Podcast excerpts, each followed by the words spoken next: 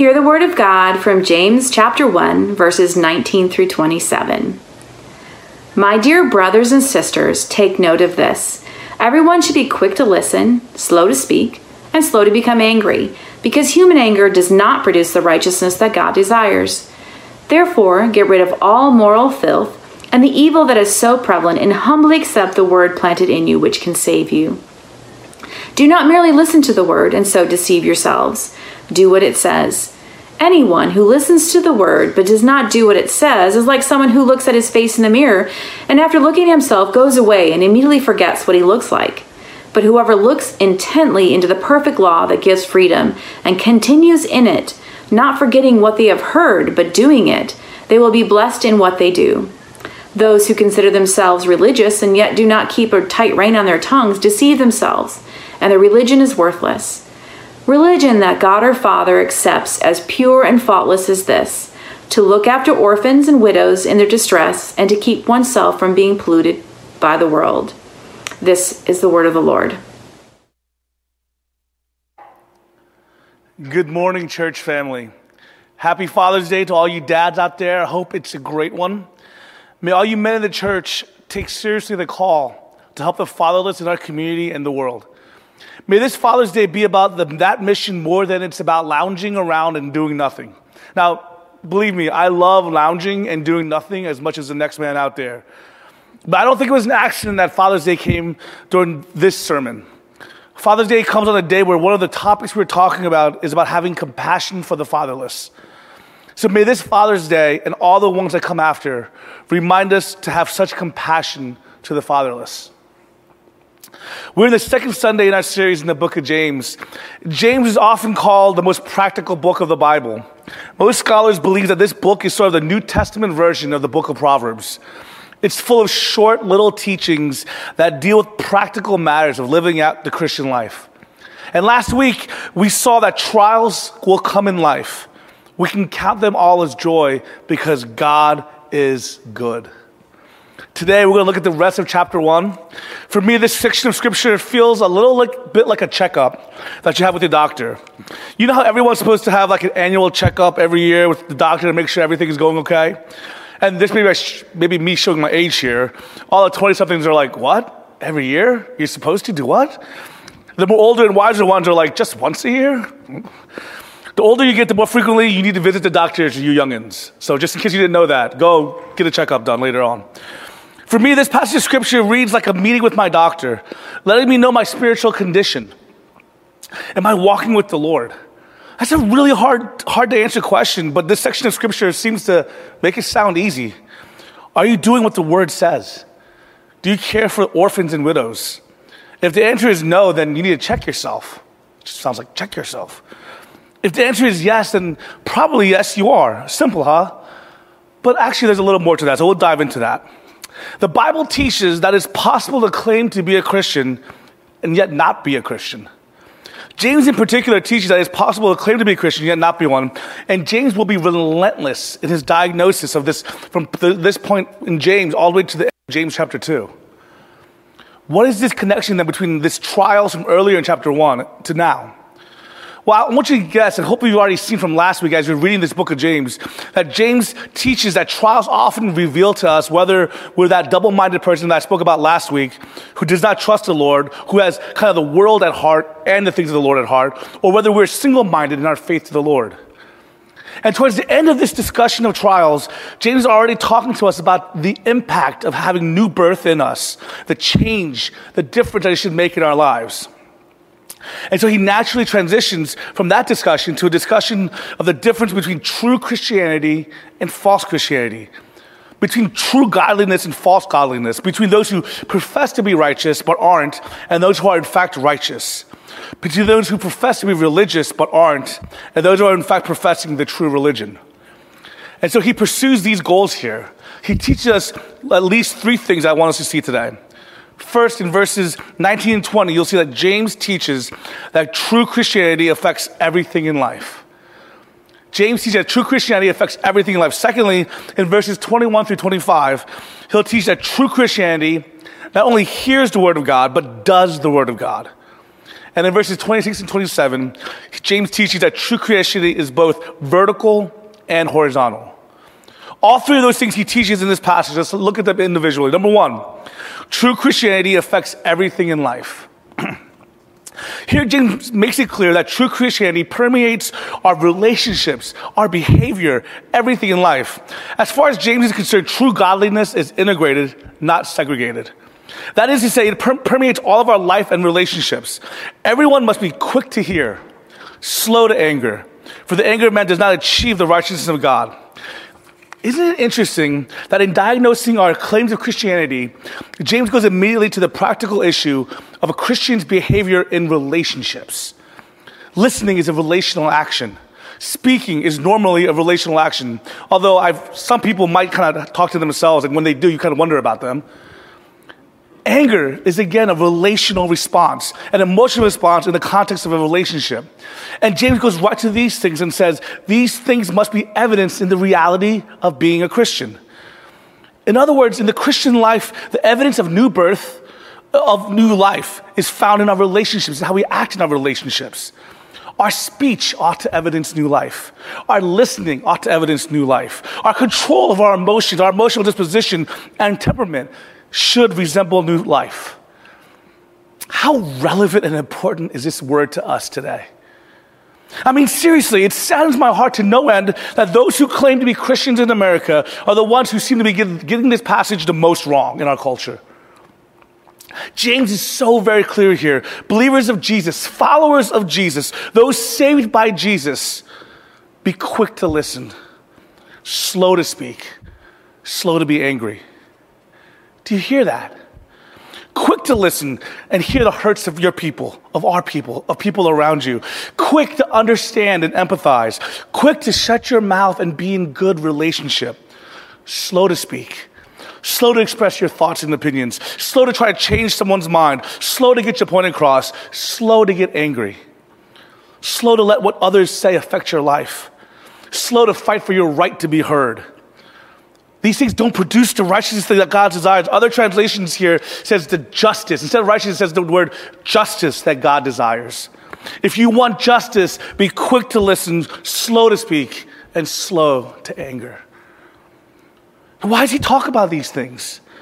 Because it is in these things, not in our quiet time, not in our small group, not even in our Sunday morning attendance, do we see the measure of our Christianity. But it's in our life, our character, our responses, our relationships that we see true Christianity. It's back to that checkup thing that I mentioned earlier. How are we doing in relationship with others? Spiritual life is not meant something to be practiced privately. There are private components to spiritual life. But spiritual life is not that time when we're doing our quiet time or our family devotions or our small groups or often a retreat. Spiritual life is woven into the fabric of who we are. It's not done on Sunday mornings. It is manifest in all of our waking hours and in every relationship of life. In other words, it's an integrated, not segregated life. It's woven into the whole. Here's the thing a segregated spirituality encourages us to live a parallel life or double life. That's a double mindedness we heard about earlier in James. On the one hand, reading the Bible, praying occasionally, meeting with a group, doing devotions, Yet at that same time, a person living a life was essentially worldly, making worldly decisions, acting with a worldly value system, doing immoral things, um, dealing in business relationships in a way which dishonors God, living in family relationships in a way which dishonors God. That kind of parallel, parallel life is characteristic by a segregated spirituality. But James is calling for integrated spirituality in which church and family worship and accountability partners and Bible study are all means to help you live the Christian life in Christ and to manifest your Christianity in your character and in your relationships. Some of us today, having heard what James is saying, we ought to be saying to ourselves, I've been fooling myself. I may call myself a Christian, but I'm not. If that's your reaction to James's diagnosis here, to God's diagnosis, to the word of James, there's only one thing for you to do. That's for you to run to Jesus Christ and the cross. Because you can't fix yourself. The Christian life is not an endless series of resolutions to do better. The Christian life is not turning over a new leaf. The Christian life is not the latest and greatest of self help remedies. The Christian life is a recognition that we do not have it within ourselves the energy, the power, the ability to change ourselves. We need to look somewhere else. And that somewhere else is Jesus and at the cross. And when we renounce our own ability to try and change ourselves, we can run to Him for the grace to change. And we find salvation. And so if you've been fooling yourself, if, if right now the words you're hearing and you're diagnosing yourself, this it's meant to do. It's a test to benefit you. And in your diagnosis, as you see comparing to this, you are living a parallel life. And the diagnosis is this, that you need to run to the cross. You need to run to Jesus. If you profess the faith but realize that you don't possess it, you need to begin by going to Jesus. This is not meant to condemn you, but to help you. For others of you, it may just be dawning on you that your view of Christianity is out of whack and that you need a new mindset. You may be one of those people practicing a segregated spirituality. You do some of the things that are spiritual. You read your Bible, you, you occasionally say a word of prayer, but it's not permeating the rest of your life. And you realize that you need an integrated spirituality. Well, if that's you, if that's the case, you, then you need to run to God and the Holy Spirit.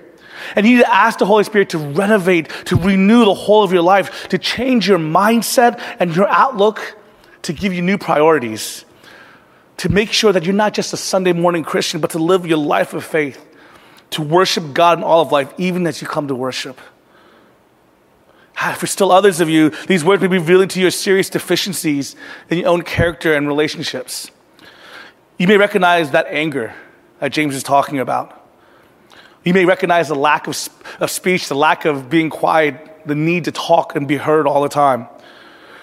For you, James's words ought to move you to repentance, to change, to growth. And again, you'll need the help of the Holy Spirit to grow and to change. Guys, spiritual life is not a work of a moment, it's the work of a lifetime. And James is calling us in this passage to grow in grace, to manifest new life, and to, and to not just manifest it in the private parts of life, but in all of life. Guys, true Christianity permeates all of life.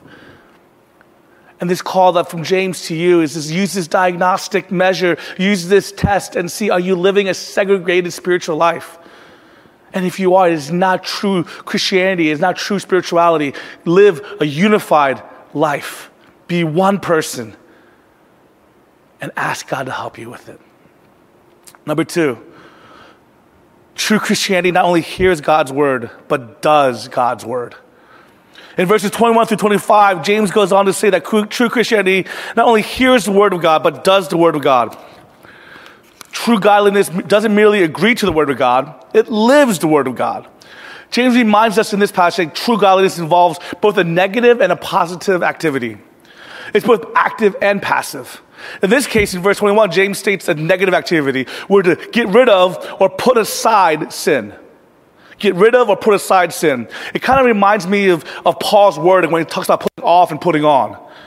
We're also to get rid of the remnants of sin in our lives. We're to put it aside. We're to deliberately seek to expel it. At the same time, he speaks of a positive activity. And that activity is receiving the word of God, implanted, or accepting the word of God. By the word, he means the scripture, the law of God, the, the whole of scripture. And so James is speaking of the word of God as a means of grace for sanctification. It's the word of God as a means of grace for sanctification. And what in the world is sanctification? What is that word? It's a very Christiany word. People throw it around all the time. But what does that word mean? R.C. Sproul says this. It is a continuing change worked by God in us, freeing us from sinful habits and forming in us Christ-like affections, dispositions, and virtues. So James is saying that the Word of God is the way that God grows us. It's the instrument that God uses in our lives for us to grow in grace. Can I tell you this? I don't care how old you are, you're supposed to be growing in grace. I hate the phrase, you can't teach an old dog new tricks. That's not meant for us as Christians and followers of Jesus. Because it doesn't matter how old you are, the process of sanctification is happening. That's denying the power of the Spirit in your life. You can't teach old dog new tricks because God, the Spirit, is so powerful that you should be being more sanctified every day to become more like Jesus. Every one of us is on this path of sanctification. And Holy Spirit is moving in your life to make you more like Jesus. May that be all of us. Sitting under the reading of the Word of God, sitting under the proclamation of the Word of God, is not merely meant to entertain us. It's not merely to interest us or to inform us. It's designed to transform us by God's grace. And just to be honest with you, our temptation here as Christians in this day and age is to be passive listeners, to sit back, to be spectators in the teaching and preaching of God's Word. Do you hear God's Word as a spectator? Do you hear God's Word as a sermon taster? Because, to be honest with you guys, as a pretentious 20 something, when I was in my 20s, very pretentious, early 20s, I approached sermons as a fine wine connoisseur. I evaluated them, I critiqued them, I judged them. Was it expository enough? Was it gospel centered enough? Did it quote the right scholars? Was I entertained? Did I both laugh and cry during it? I lost so much during those times that I didn't walk in humility. I didn't let the Word of God teach me and sanctify me. I treated the Word of God as a scholarly pursuit or as a means of showing my own importance and ability. How are you approaching the Word of God? Is a means of grace transforming your life, sanctifying you? When you come to the Word of God, do you come a spiritually starving believer, hungry to be fed with God, or to be fed by God, to be fed by His grace, to be fed with the truth of the Word, so that your will and your life and your mind and your heart and your character will be transformed. Do you come realizing that you need this as a means of grace? That if you're going to walk faithfully in the days ahead, you need the Word. Do you come hungry for spiritual nourishment, looking for sanctification? James says true godliness doesn't just hear the word and doesn't say, oh, I believe that. True godliness hears the word and lives the word of God. And James gives this diagnostic for, the, for this right here in this passage. James says, do not merely listen to the word and so deceive yourselves, do what it says. Now, be clear about this. James, in the rest of this passage, he's kind of taking stuff off of Jesus. This whole section of James is kind of taking what Jesus said from the Sermon on the Mount and this regular teaching of Jesus Christ. James needs to like have put a footnote here at the bottom saying this whole thing was borrowed from Jesus. I'm not giving you a single original thought. This is Jesus' teaching, and James is uh, duplicating it. And if you're going to copy somebody, not a bad person to choose to copy. I mean, I'm just saying, if you're going to copy somebody, copy Jesus' teaching. I'm not saying do plagiarism, but I'm just saying if you're going to, plagiarize Jesus. And he says simply this are we hearers and doers? Do we listen but never learn and practice, or do we listen and live? Are our lips and our lives coordinated? Are we living double minded lives, or are we actually listening and doing what it says? In verses 23 24, James describes the hearer, the, the one who listens, the one who just listens, doesn't learn, doesn't move, doesn't go ahead. He describes this person as someone who looks at the Word of God, then goes away and forgets what was taught him. That's to hear. He heard it, it just makes no impact. It never permeates his heart, never touches him in the deep recesses of his soul. It impacts him, but doesn't change his character or his behavior. And I love this illustration so much. What James is saying is that a true Christian, a doer of the word, knows who he is and lives it out. A double minded person will look in said mirror and not resemble that person anymore when they walk away from it. A true Christian looks the same in and out of the mirror. Not only that, what is it that often leads us astray in this world? Often it's when we forget who we are. At least that's me. When my anxiety, my fear, my want of comfort and security get the better of me is when I forget that what I look like, when I forget who I am, when I forget who I am in God and in Christ.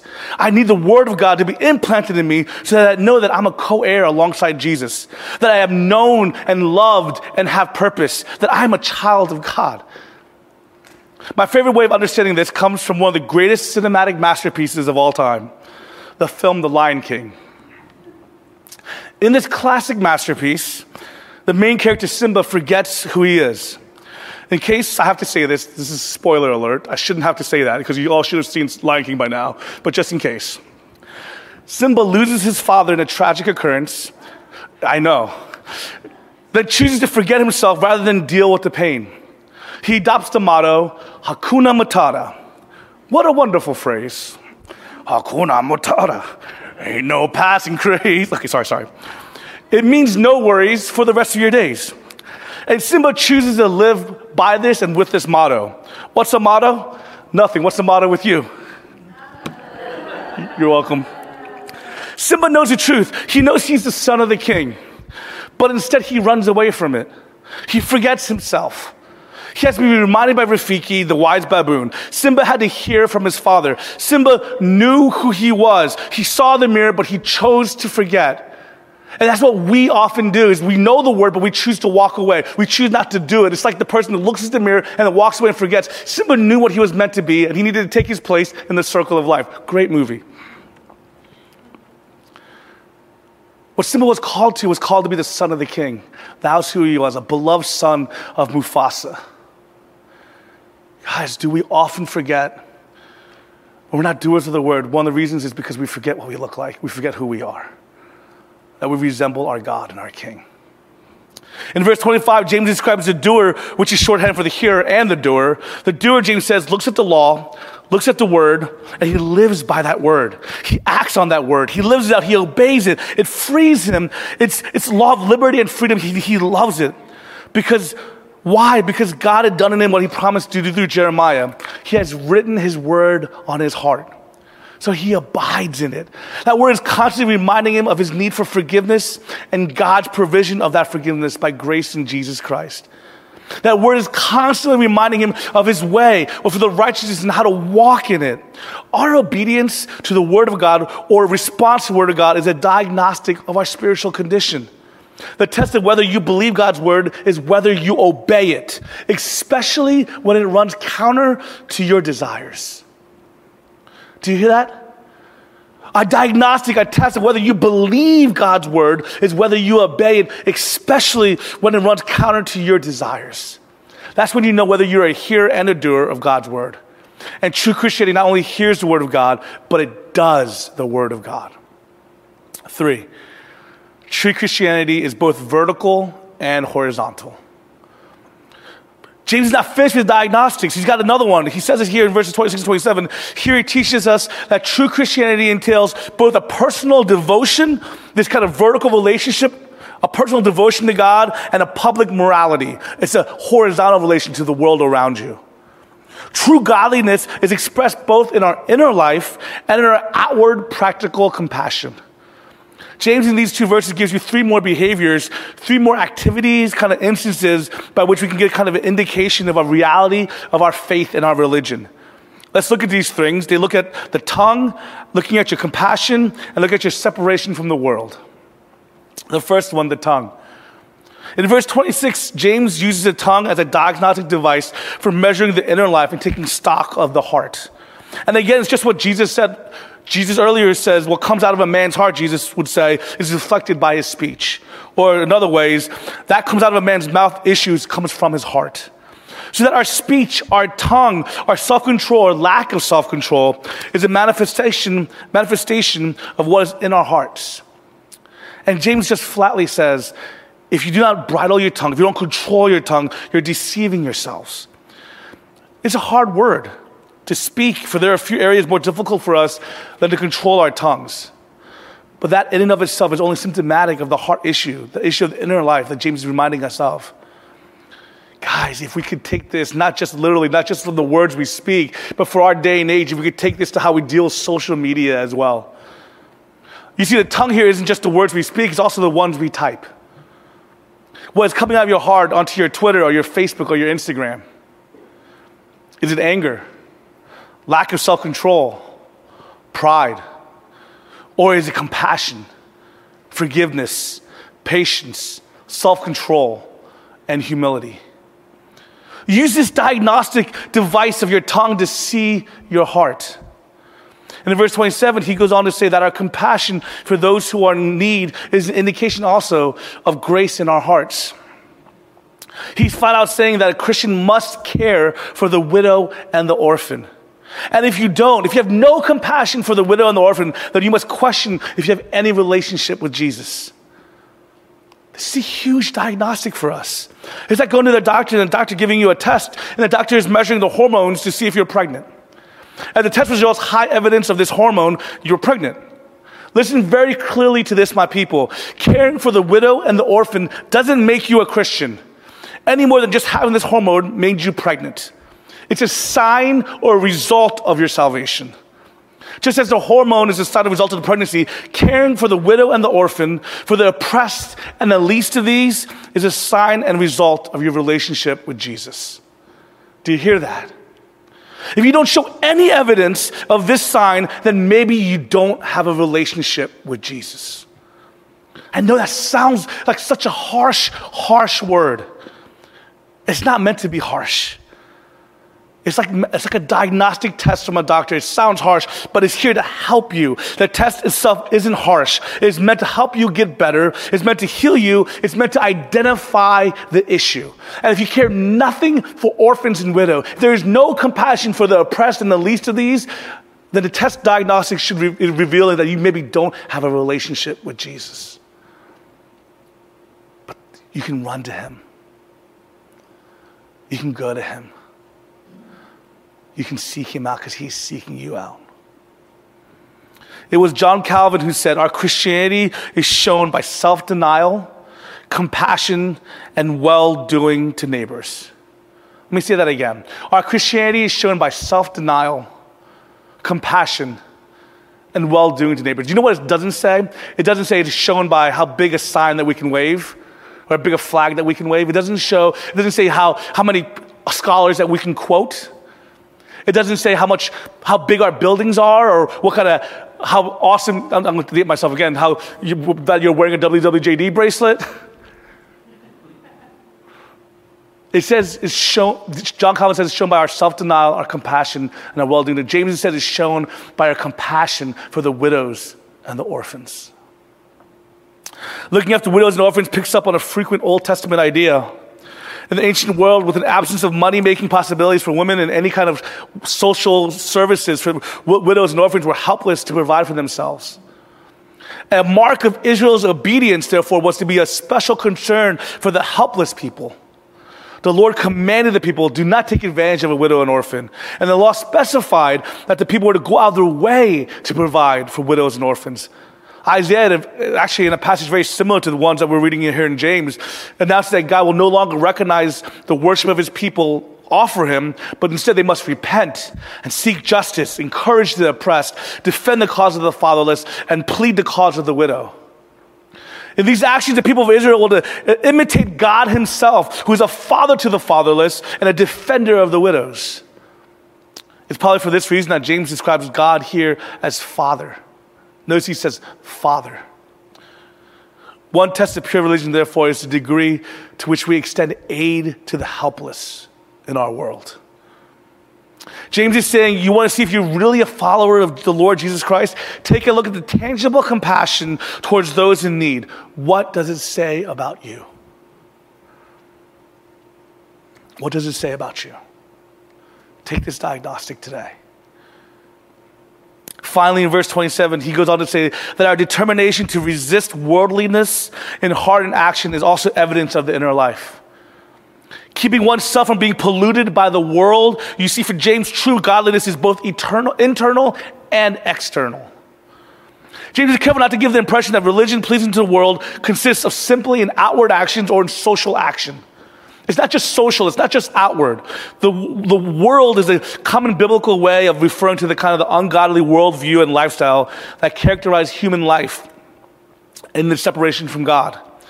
The word translated as being polluted by the world literally means to stay spotless. James is saying that Jesus has given you a new spotless state. You are a new creation with a new life. Don't let the lies, don't let the ways of the world pollute you. And I love the word pollution here. For me, it carries this kind of feel of make dirty, but not all at one time. It's a subtle thing. It's like, oh, a little bit of garbage here, a little bit of litter here, a little bit of dirty air here, a little bit of smog here. And you breathe it in, and you look around, all of a sudden, then you look and realize, oh man, I'm filthy. Keep from the subtle pollution of the world. Do you see the diagnostic here? James is shouting with all his pastorly love, all his fatherly love, all his love for his people. He's saying to his people, true Christianity is about both your personal devotion and your outward application. It's about your vertical relationship with God and your horizontal relationship with people. He's saying to his people, do not forget who you are in Christ. You are a beloved child of God. You're redeemed and made into a new creation. You are a royal priesthood. You are a kingdom advancers. You are Christians. Live like it. Let's pray. Heavenly Father, we, we thank you that you care so much for us, that you don't leave us in a state where you only care about what we do outwardly or inwardly, but you care about the whole person. God, that you've called us to this incredible vertical relationship with you, but you also call us to this amazing horizontal relationship. That's not just about personal devotion to you, but it's also about social responsibility and outward application of the love you've given us. God, we thank you that you can call us and by your grace and by your spirit, you implant your word into us so that we no longer have to be a segregated person, that we can be a fully integrated person and not leave double lives and not forget what we look like in the mirror, but instead live in the reality of who you are, what you call us to be. Followers of Jesus who change the world around us. Thank you for your grace and for your love. God, may we be truly followers of you, Jesus, that change this world for your glory. And in your name we pray. Amen.